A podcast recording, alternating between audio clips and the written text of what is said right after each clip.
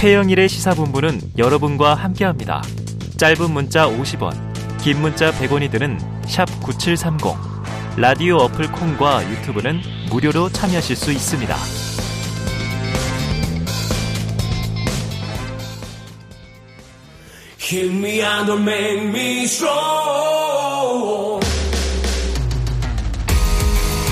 네, 매주 월요일 깊이 있는 시사 분석과 또 재미를 동시에 잡는 코너입니다. 함께 해주실 두 분 나와 계십니다. 박원석 전 의원, 김준일 뉴스톱 대표, 그래서 일석이조 두 분 어서 오십시오. 안녕하십니까. 자, 뭐 축구 얘기만 하고 싶은 오늘이에요. 음. 지금 이긴 승리의 여운이 주말 내내 월요일까지 이어지고 내일 새벽이면 16강전이 시작되고 자, 조선일보 기사인데요. 지난 주말에 윤 대통령도 자, 우리가 월드컵 16강 진출이 확정된 순간에 한남동 관저에서 경기를 지켜보다 자리에서 번쩍 일어났다. 수차례 어퍼컷 세레모니를 날렸다. 자, 김지일 대표님. 네. 팩트입니까? 제가 뭐 그 자리에 안 있었는데 어떻게 네. 알겠어요. 어떻게든 알아내셔야죠. 예, 그런데 참 뭐 일단은 뭐 한국 대표팀이 선전한 거는 우리나라 대한민국 국민이라면 누군들 안 좋아하겠습니까? 그럴 일이죠. 대통령도 좋아하고 저도 좋아하고 박원석 의원님도 좋아하고 그래서 네, 네. 우리는 심지어 주말에 회식도 했어요. 네. 아, 저 16강 진출 기워 모여가지고. SNS에서 사진 봤어요. 예, 예. 근데 다만 요거를 어퍼컷 세레머니와 함께 네. 슥 공개를 했다. 한마디로 얘기하면은 밥 숟가락 얻겠다. 나도 네네네. 여기에 숟가락 얹고 싶다. 요런 네. 강한 욕망을 드러내신 것 같아요. 네네네. 어퍼컷 세레머니는 알다시피 예전에 히딩크 감독이 아. 많이 했던 거예요. 넥타이 휘날리면서 예, 그랬었죠. 그, 거를 윤석열 대통령이 후보 시절에 대선에서. 뭐, 대선에서 뭐 따라했다 이런 얘기도 있었는데 음. 뭐다 연장선상이 있는 것 같아요. 그래서 대통령의 저 어퍼컷 세레머니 때문에 16강에 우리가 올라갔다고 생각하시지는 않을 것 같고 음. 어쨌든 대통령 지지율과 상관없이 8강 갑시다. 우리 예, 가실 수. 있어요. 예. 아니 뭐 정치인이 그 정도 밥숟갈 얻는 거에 할수 있죠. 아, 할 수 있다. 예, 예. 그리고 대통령실이 그 동안에 홍보에 있어서 이렇다 할 호재도 없었고 네, 네. 또 홍보를 하느라고 했는데 아. 오히려 그게 역효과를 불러일으키거나 네네네. 그런 경우들이 있었잖아요. 근데 우리 대표팀의 16강 올라간 그 포르투갈전의 선전은 음. 뭐 그야말로 국민 누구나 다 네. 반가워하고 또 그날 뭐 거의 잠을 못 주무셨을 거예요. 많은 예. 국민들이 저도 마찬가지였고 그에 대해서 당연히 뭐 입장을 어떤 식으로든지 피력하거나 또 그런 호재를 어, 활용을 안 하면 그것도 이상한 거죠. 예. 어 다만 이제 그 월드컵은 월드컵이고 또 국내 정치 현실은 정치 현실인데 네. 국내 정치 상황이 지금 굉장히 어쨌든 어렵지 않습니까? 음. 그리고 대통령실이 최근 보면은 너무 강경해요. 모든 이 네, 모든 네, 사안에 있어서. 어, 근데 그런 점들이 굉장히 걱정스러운데 아무튼 김준일 기자 얘기했듯이 네. 대통령실은 대통령실이고 아. 8강은 가야죠. 네. 자, 정치와 별개로 또 국민들의 영혼은 이렇게 움직이고 있습니다. 자, 윤 대통령 지난 7월 첫 해외 순방 때, 이때가 이제 나토에 갈 때인데, 마드리드로 떠나는 공군 1호기 안에서 유럽 축구를 봤다. 그런 기사가 있었어요. 이것도 이제 뭐 설왕설래 했는데, 음. 자, 그러다 보니까 이게 정말 윤 대통령이 스포츠에는 진심이다. 이런 얘기도 음. 있어요. 팩트 체크 됩니까? 어, 그 예전에 네. 그 이제 검, 검사는 알다시피 돌아다니잖아요. 네네네네. 그 이제 지역을 다니면서 스포츠 경기 여러 군데서 봤다 이런 얘기도 많이 하고 야구 경기 뭐 얘기도 하고 그랬어요. 그래서 아. 네네네. 대통령이 스포츠 좋아하는 거는 저는 뭐 좋은 일이라고 생각합니다. 예, 예. 근데 스포츠만 좋아하면 안 되죠. 아. 그러니까 사실 해외 순방 가는데 음. 굳이 그치? 축구 경기를 보고 있을까? 네. 이거 지금 어떻게 하면 이거 정상회담 잘할지 아. 뭐 이런 거 하고 기자들한테 설명도 하고 뭐 이런 거를 하시면 더 좋았는데 뭐 요때는 아니고 그 이후지만은 나중에는 기자 두 명만 따로 불러서 얘기하고 예. 네네네. 참 글쎄요 세뭐 스포츠도 순방. 좋아하시고 국정 운영에 있어서도 공평하게 잘하셨으면 좋겠습니다. 네. 어쨌든 두 분 입장 정리는 8강은 무조건 가야 한다. 이렇게 정리하고 현안으로 들어가 보도록 하겠습니다. 자, 이 두 분과 좀 대통령, 대통령실의 아까 말씀하신 좀 강한 발언들, 이 강대강 전략에 대해서 좀 전반적인 얘기를 나눠보려고 해요. 최근에 이거 보시면 화물연대 파업 있죠. 지속되고 있고 이상민 장관 거치 문제 있죠. 또 언론사에 대한 대응 문제 있죠. 좀 이- 여러 문제, 여러 사안에 대해서 대응을 한다. 뭔가 유연하게 밀고 당긴다는 것보다는 초강경 모드로 일관하는 것 아닌가 이런 음. 느낌인데 자, 박 의원님은 어떻게 보십니까? 어, 걱정스럽죠. 음. 어, 사실은 이게 지금 일시적으로 나타나는 현상이라기보다 네. 앞으로 남은 임기 내내 이럴 것 같아서 저는 더 걱정입니다. 음. 그러니까 사안에 따라서 정무적 판단이 있어야 되고 어, 그런 정무적 판단이 어쩌면 대통령실의 굉장히 중요한 기능인데 과연 지금 대통령실은 그런 정무 기능이 작동하는가 음. 아, 굉장히 염려스러워요.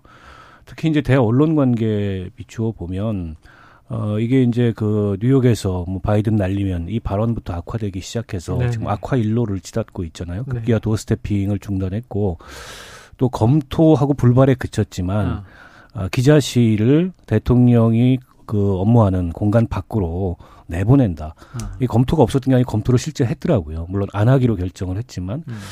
그런 것들에서 애초에 이 정권이 출범할 때 대통령이 강조했던 적극적인 소통의 의지와는 너무나 다른 모습을 음. 어, 보여주고 있고 어떻게 보면 좀 권위주의적인 언론관이랄까 네. 그런 게 엿보이는 것 같아서 굉장히 걱정스럽고요. 음. 언론과의 소통은 곧 국민과의 어, 소통인데 네. 어, 그런 점에 있어서 이런 정무적 판단 같은 게 전혀 작동하지 않는 것 같다. 첫 번째 아, 싶고요.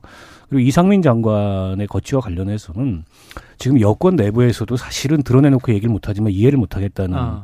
아, 얘기들이 많아요. 네. 네. 그러니까 참사 직후부터 시작해서 지금까지도 이상민 장관의 그런 어떤 정치적 도의적 책임에 관해서는 별다른 이론이 없습니다. 여론을 봐도 어, 그렇고 유가족들의 입장도 네. 그렇고 야당이 뭐 국정조사로 갔다가 다시 이상민 장관 뭐 해임 건의 탄핵 소추까지 음. 왔는데 지금 분위기는 어 그래도 이상민 장관을 해임 안 할 것 같다. 음. 국정조사를 하고 나서도 네. 그 책임에 그 정치도의적 책임이 드러나도 안 할 것 같다. 네. 이게 지금 분위기거든요. 음. 그렇다 보니까 여당 내에서는 목소리가 쫙 가라앉고 급기야 이상민 장관 해임 건의안 내면은 예산안 심의 안 하겠다. 네.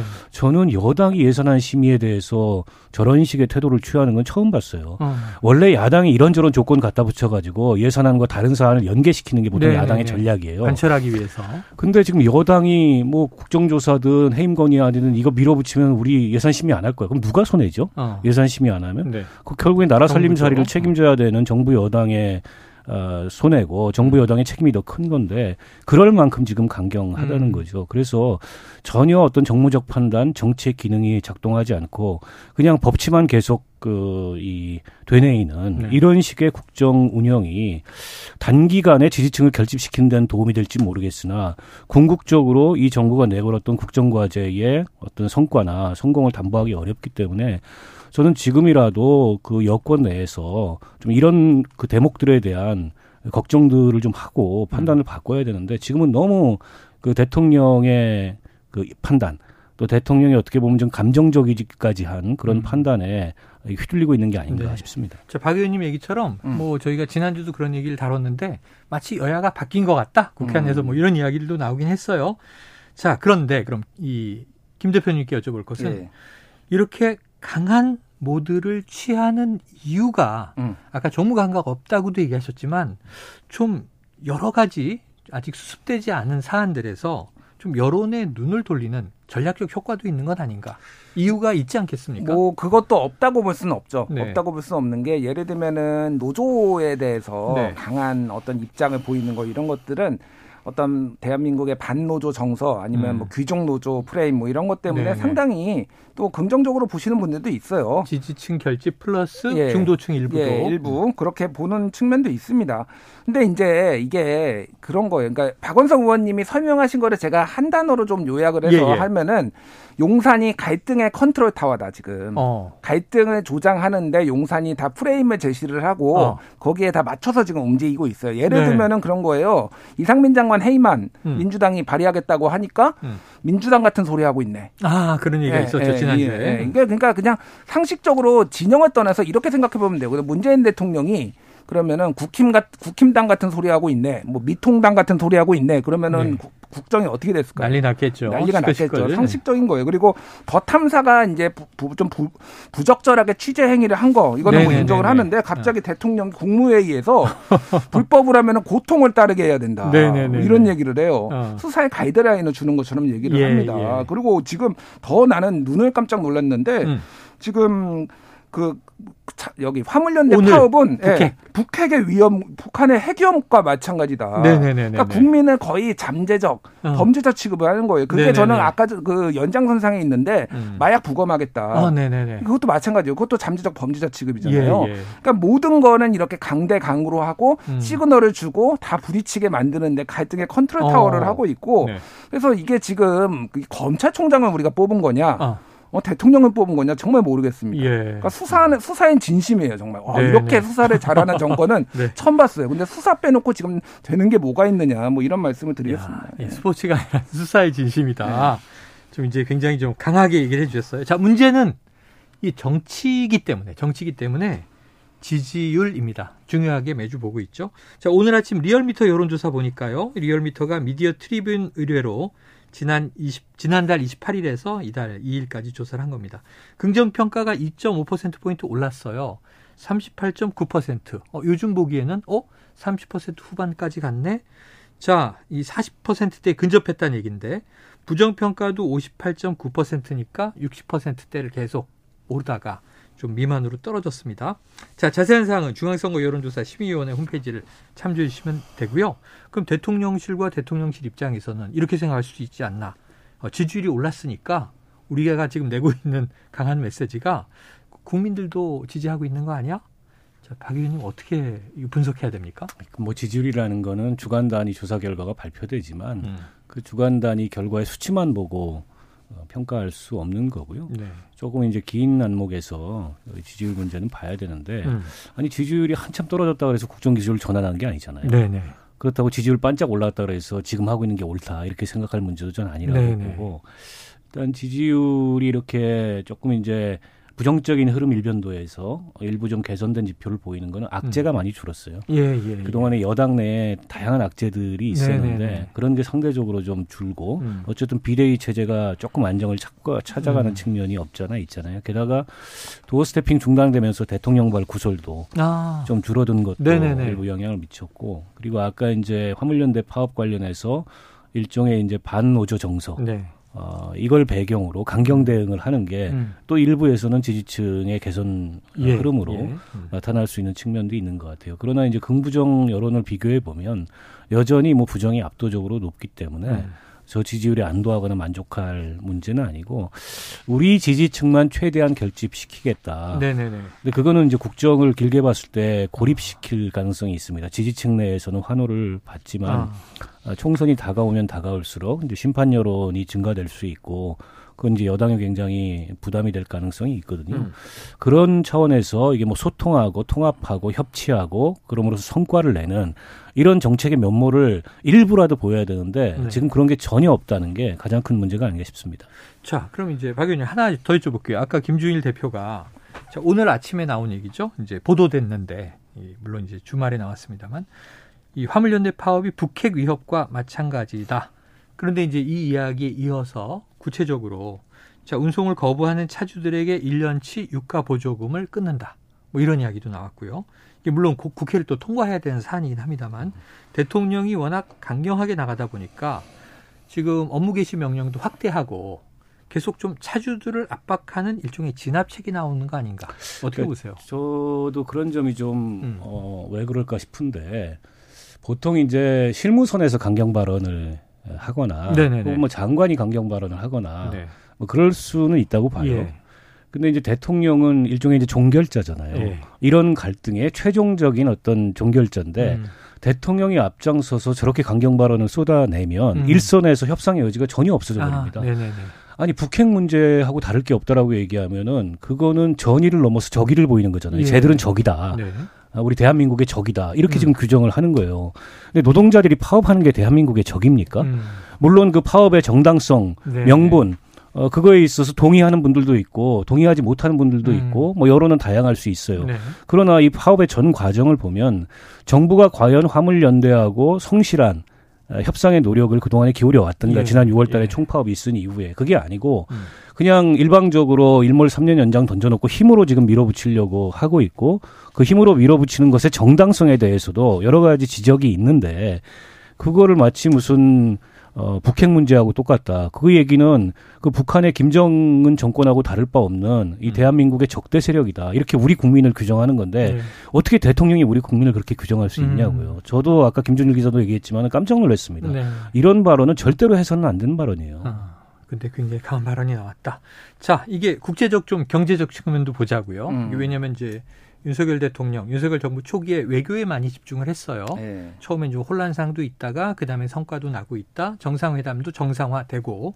자, 그런데 이번에 이제 이 화물연대 파업 관련해서 지금 ILO, 이 유엔 산하의 국제 노동 기구입니다.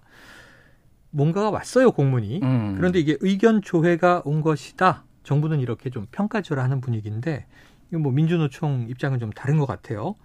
근데 이게 국제 관례나 법을 무시하면 또 국제적인 제재가 따르잖아요.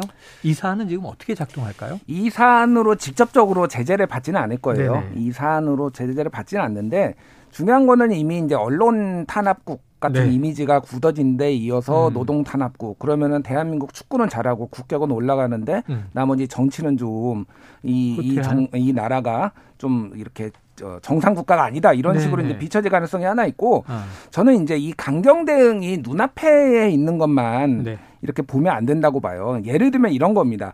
그 조선업이 하청 노동자들이 파업했잖아요. 했었죠. 네. 예, 사실상 강경 진압을 했어요. 뭐 사실상 저는 그렇게 네네네. 봅니다. 왜냐하면 그 이후에 수사 들어가고 지금 다 뭐 지금 소송 걸겠다고 하고 그러고 있잖아요. 네. 그 후바가 지금 나타나고 있어요. 무슨 음. 얘기냐면 지금 조선업이 호황인데 그거 하청 노동자들이 그동안 2014년 이후로 한 7만 6천 명 정도가 떠났거든요. 그 최저임금 수준이라는 거잖아요. 안 들어와요. 네. 지금 20년에 이 용접 용접 그 노동자가 뭐 200만 원, 300만 원 받으니까 네네네. 이거 하느니 택배하겠다라고 안 들어와요. 예. 그러니까 최소한의 어느 정도의 단가는 맞춰줘야 되고 또 하나는 여기 들어와서 파업하면은 다 때려잡겠다는데 누가 들어옵니까? 네네. 그러니까 지금 베트남에서 긴급하게 뭐 노- 어, 노동자들 외국인 수- 노동자들. 예, 외국인 노동자들 데려온다고 하는데 근본적인 해결책이 아니 에요. 음. 이 산업 자체를 위태롭게 만들었습니다. 지금. 그러니까 이런 식으로 당장의 강경 파업이 뭔가가 해결되는 것 같이 보이죠. 음. 만약에 여기에서 업무 화물연대가 다 복귀하는 거라고 보이면은 이게 네. 우리나라 경제가 잘 될까요? 절대 그렇지 않고요. 어. 또 다른 수출에 이제 영향을 줄 수 있는 게 잠재적 불씨가 남아 있는 거예요. 음. 그러니까 이게 맨날 보- 하층민 노동자를 보호하네 이렇게 대통령이 말씀하시는데 음. 그러니까 이 화물연대에서 돈을 잘 버는 분들도 있지만은 기본적으로 이게 5단계 구조예요. 네네. 화주가 있고 화주가 자회사를 만들어요. 예. 만들어서 운송 사업자한테 그거 줍니다. 예. 그럼 운송 사업 모집자한테 또 줘요. 어. 그거가 화물차들이 들어와 가지고 예. 5단계에서 뜯기는 구조예요. 수수료를 다 떼가고. 수수료를 다 떼가는 이 사람들이 가장 지금 노동시장 이중 구조 지난주에도 말씀드린 예, 가장 예, 예. 피해받는 사람들이면은 이거를 해결할 방법을 해야죠. 그게 안전운임제가 됐든 아니면은 이런 지입 구조의 아, 음. 단순화, 개선이 오- 예, 됐든. 4단 계, 5단계 있는 거를 단순화하는 이런 것들을 안을 만들어야지 이게 예. 근본적인 해결 방식인데 당장에 이렇게 탄압하고 때려잡는다고 해결되는 게 아니고 이게 장기적으로는 지금 수출에 한국 산업에 악영향을 끼칠 가능성이 높다라는 거예요. 음. 지금 역대 최악이거든요. 뭐저 통계를 보시면 알겠지만은 지금 96년에 206억 달러 적자가 대한민국 최고였는데 네네. 지금 11월까지 425억 달러고요. 네. 지금 500억 달러 넘게 생겼어요. 지금 적자가. 네네네. 그리고 8개월 연속 적자도 지금 25년 만에 처음입니다. 그 정도로 위험한 상황에서 음. 이런 식으로 언발에 오줌 누기로 하는 게 정말로 국익을 위한 것이냐 음. 정부 여당이 생각할 필요가 있다는 네. 거죠. 그러니까 이 화물연대 파업 상황을 거꾸로 뒤집어 보면 대한민국 물류의 주인이 누군가를 저는 확인할 수 있다고 아, 생각해요. 네. 그거는 철강이나 시멘트를 공급하는 그런 대기업들도 아니고 또 이 화물 차주들을 모집하는 운송회사도 아니고 운송회사 그 밑에 그걸 모집하는 회사도 아니고 이 화물연대 이 화- 화물차를 운전하는 노동자들이 물류의 주인인 거예요. 음. 저는 그에 맞는 대접을 해줘야 된다고 생각합니다. 네, 근데 네, 이분들 그 차량 또 특수 차량이기 때문에 굉장히 비싸요. 네. 그거 할부로 사가지고 그거 할부 내면서 다 자기 돈으로 기름값 내면서 음. 거의 길거리에서 먹고 자고 그러면서 월 300만 원 받았던 게 기존 현실입니다. 네. 그걸 좀 개선해 보고자 하는 게 안전운임제고 안전운임제가 완벽하거나 내지는 이게 이 충분한 제도이냐 저도 그렇게 생각하지 않아요. 네. 안전운임제 시행한다 그래서 아, 이 도로상에서 화물차 사고 줄어들지 않을 겁니다. 그보다 더 나은 제도적 대안을 도입해야 되는데 그러기 위해서라도 이게 노정이 마주 앉아서 대화를 해야 되는데 네. 대화가 아니라 이렇게 벼랑 끝으로 몰아붙이는 게 과연 우리 산업과 경제에 도움이 되는 거냐 저는 그 점을 정권이 깊이 생각해 봤으면 좋겠다고. 네. 자, 한번 전체적으로 정리해 보죠. 윤 대통령이 오늘 오전에 국가 조찬 기도회에 참석을 했습니다. 여기서 낸 메시지가 자유 연대 법과 원칙이 바로 서는 나라를 만들 것이다. 자, 이 어떤 나라입니까? 법과 원칙이 바로 서는 나라. 지금 이 지경인 나라죠. 딱 이 지경 지금. 예. 이 지경이라고 예, 표현을 저는 하셨어요. 이 지경이라고 네. 봅니다. 지금. 그러니까 뭐 그러니까 뭐 저는 강경 대응 할 때도 필요하고요. 네. 역대 대통령들이 강경 대응을 다 했어요. 네. 어떤 사안에 있어서는. 네, 네, 네. 그런데 전쟁 중에서도 적하고도 음. 대화와 타협을 합니다. 예. 예. 그게 정치고 그게 능력이에요. 음. 근데 지금 전혀 그런 게 없잖아요. 음. 그러니까 아까 얘기했듯이 이거는 뭐 수, 뭐 갈등 컨트롤 타워로서 수사에만 진심이고 이런 식으로 납득이 될까요? 이게 사람들이 네네. 이런 식으로 하는 게 뭐 노조가 하는 얘기를 다 들어드는 게 아니라 그들이 얘기하는 게 이런 불합리한 구조에 있어서 가장 피해받는 게 있으면은 어떻게 개선할 것인가 최종 국정 책임자로서 그리고 갈등 조정자로서 해법 을 내놓는 게 정부가 하는 건데 음. 지금으로서는 모르겠습니다. 앞으로 좀 변할지 모르겠지만 지금으로서는 글쎄요, 뭐 법과 원칙이 누구를 위한 법과 원칙인지 저- 저는 잘 이해 납득이 안 가네요. 자, 그거 연결해서 요거를 저박 의원님께 여쭤볼게요. 지금 원래 이제 대선 후보 시절부터 공정과 상식 또는 형평성 이런 문제로 이제 또 이전 정부를 비판하면서 정권 교체에 성공했어요. 그런데 이제 최근에는 대통령이 내 편에게만 관대하다 이런 논란이 좀 벌어지면서 그 이유 중에 하나가 이제 김건희 여사 관련 수사들입니다. 그런데 이제 법정에서 나왔다는 주가 조작 물증 통정거래에 뭐 확실한 정황이 나왔다. 이 박 의원님 어떻게 보세요? 그러니까 이 도이치모터스 주가 조작 사건이 뭐냐면 음. 그 권호수 도이치모터스 전 회장. 대표를 위시한 주가 조작범 일당들이 2009년 12월부터 2012년 12월까지 약 91명이 가진 157개의 계좌를 통해서 서로 간의 거래, 그걸 통정 거래라고 합니다. 네네네. 서로 주식을 사고 사고 파는 식으로 했어. 주가를 띄운 거예요. 음. 어, 이거 2천 원에서 무려 8천 원까지 띄웠거든요. 네네. 그 중심에 김건희 여사가 있는 겁니다. 음. 그 동안에 윤석열 대통령 후보 시절에 그 얘기했던 거는 그냥 우리는 그 계좌만 음. 맡겼을 뿐이고 오히려 주가 조작의 피해자다. 아무런 행위를 한 게 없다라고 주장을 해왔는데 그렇지 않다는 게 정황이 계속 확인이 되고 있어요. 음. 이 엊그제 법정에서 확인된 건 뭐냐면 그 주가 조작 일당에 의해서 매수 주문이 떨어지니까 김건희 여사가 그 즉시 음. 이 8만 아, 주를 3,300원씩에 정확히 주가 조작범들이 주문한 음. 그, 그, 가격에. 이 가격에 혹은 그 주식 수만큼 네네. 실제 직접 매매를 했다는 겁니다. 어. 때문에 이거는 그냥 주가 조작에 이용당이 한 게 아니고 어. 적극적으로 주가 조작에 가담한 거 아니냐. 네네.